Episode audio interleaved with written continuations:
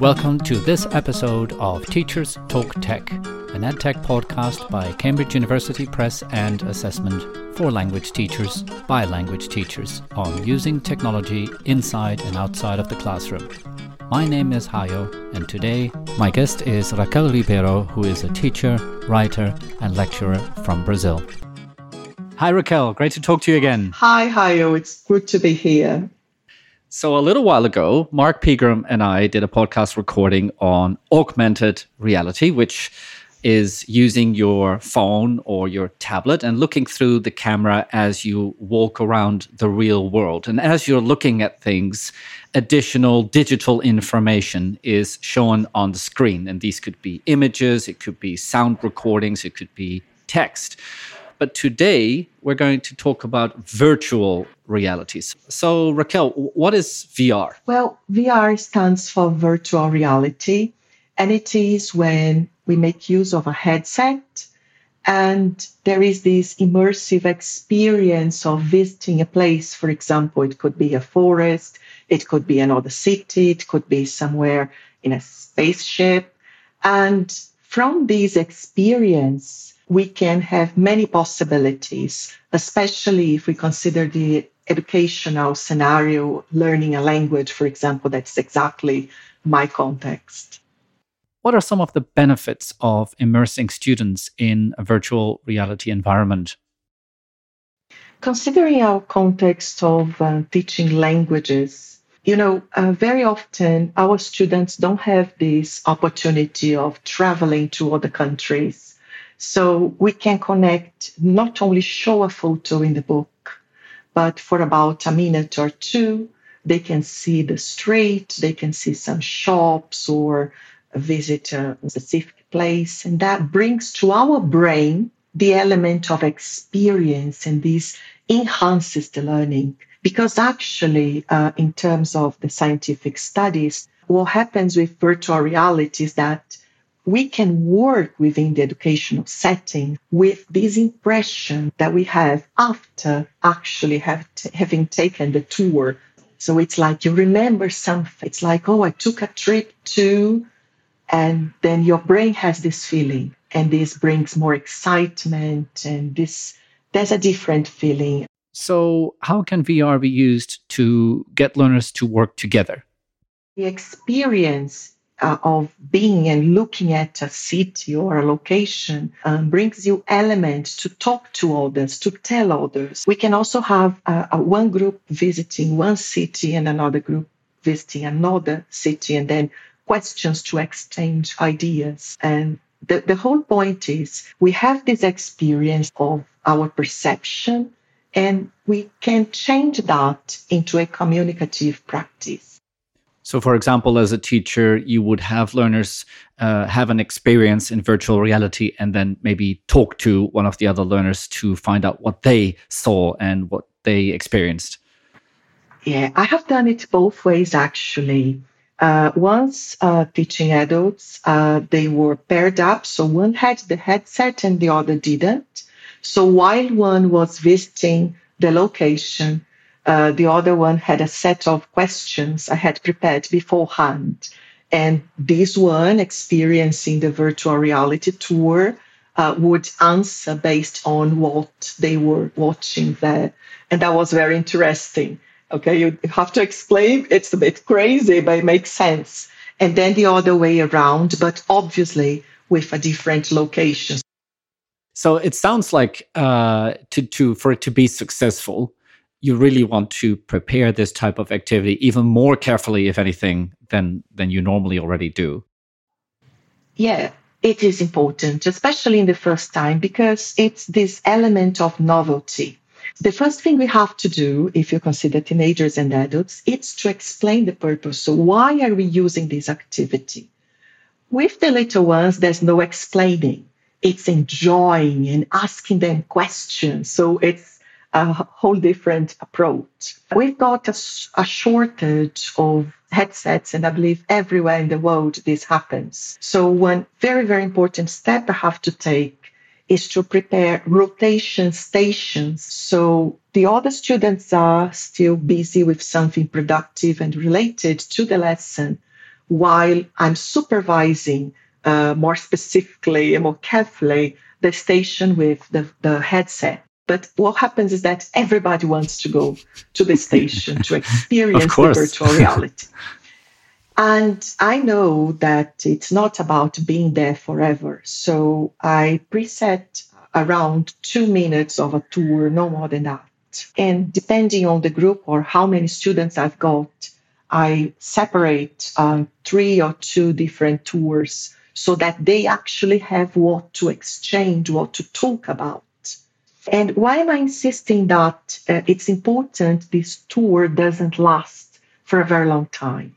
even if you had one headset per student, even if that was not the problem, I've always been concerned about uh, motion sickness, and I've never given this a chance to happen. So, with kids, no more than a minute and a minute and a half, with adults, two minutes tops, or very, very slightly over that. So, you haven't had to clean up your classroom as a result of motion sickness? Not really. Or, or, yeah, or students complaining, I'm feeling dizzy because, yeah, this is a very uh, important uh, limit. We have to be careful. So otherwise, it might happen. Mm. We don't know. Of course, yeah. Well, let's go back to the classroom activities uh, that we can use that most benefit from using VR. So, can you give us another example of an activity that you've used in the past that you thought, hey, that really worked well? Yes. Uh, during the pandemic, uh, the emergency online classes, uh, there was a lesson in particular that involved uh, museums and art. And I thought, okay, this would be amazing, but they are at home and they haven't got a VR set uh, VR headset. And then I talked to the group and I said, okay, I would love if you could experience uh, visiting museums in different cities in the world, but we are going to do that without a headset, uh, with your very own mobile phone.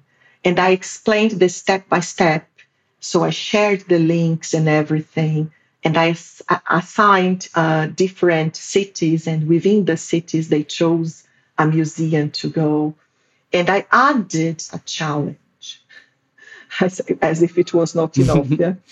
Uh, I said, okay, I would love uh, if you could somehow explain your tour to the colleagues and we could have all those tours uh, together. And they accepted this challenge. And I, I created in my Instagram account uh, a collection of those mini tours and being narrated by the students as they visited the different parts of museums in different cities. Students can have an experience that goes beyond just looking at the screen or just looking at the book. And we all like to tell stories. The VR experience it brings, it's an experience, a cognitive experience that is different from our surroundings, but it gives us elements to communicate with each other. They also dream. At the end of the tours, I get the students saying, Oh, I would love to, to travel to this city one day. And this is an important element that motivates us to keep studying or work or to have goals in life. And the little ones, they just want to go to the jungle or to the National History Museum, which was the most recent tour, and to see uh, the skeleton of a dinosaur or a, a, big whale or any other animal, because obviously uh, it, it's connected with our life experience. and the little ones are just so excited. Were there any moments that really stood out for you in using VR? The most touching experiences I had in this sense, Hayo, was uh, when a student in a wheelchair came to me and I was getting ready to teach with the headsets in the library. And uh, his class was over. He was not my student. And he asked me questions about it. And I said, well, they're going to visit, I think it was Oxford and another city. And he was looking at me like, oh, this must be great. And I asked him, would you like to take a tour? Would you like? And he said, okay. And it's so amazing the way he was like, and he told me something. I, it felt like I was walking there. And that was, you know, I think we can bring to our students uh, experiences that reinforce how important it is to learn a language, how important it is to have goals and to dare to do something different.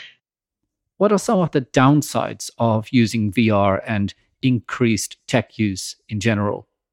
That's a very important question, Hayo. And I think the, the major concern has to do with health in terms of motion sickness. We don't want our students to experience anything that's going to be negative. So this is number one.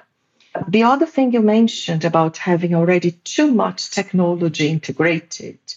When I prepare the stations, I prioritize activities that involve writing a paper or poster or listening or something in the book or teaching each other because then you can provide this balance. The tech tool in this particular class is going to be using the virtual reality, and that will be it for this class. And another thing I would add is to be careful with uh, your planning, the sense of time. Uh, people get carried away very easily. Yes, that's true. Where can people find examples of the tours that you mentioned, or in general, find resources to learn more about virtual reality?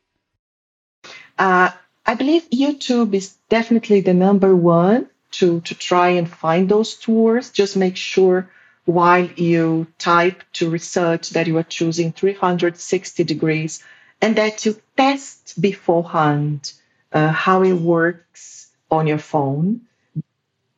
Uh, in the World of Better Learning blog, I wrote articles and there is there are links to uh, the videos that can be used and the context and if they can be used with adults or teenagers or adult learners.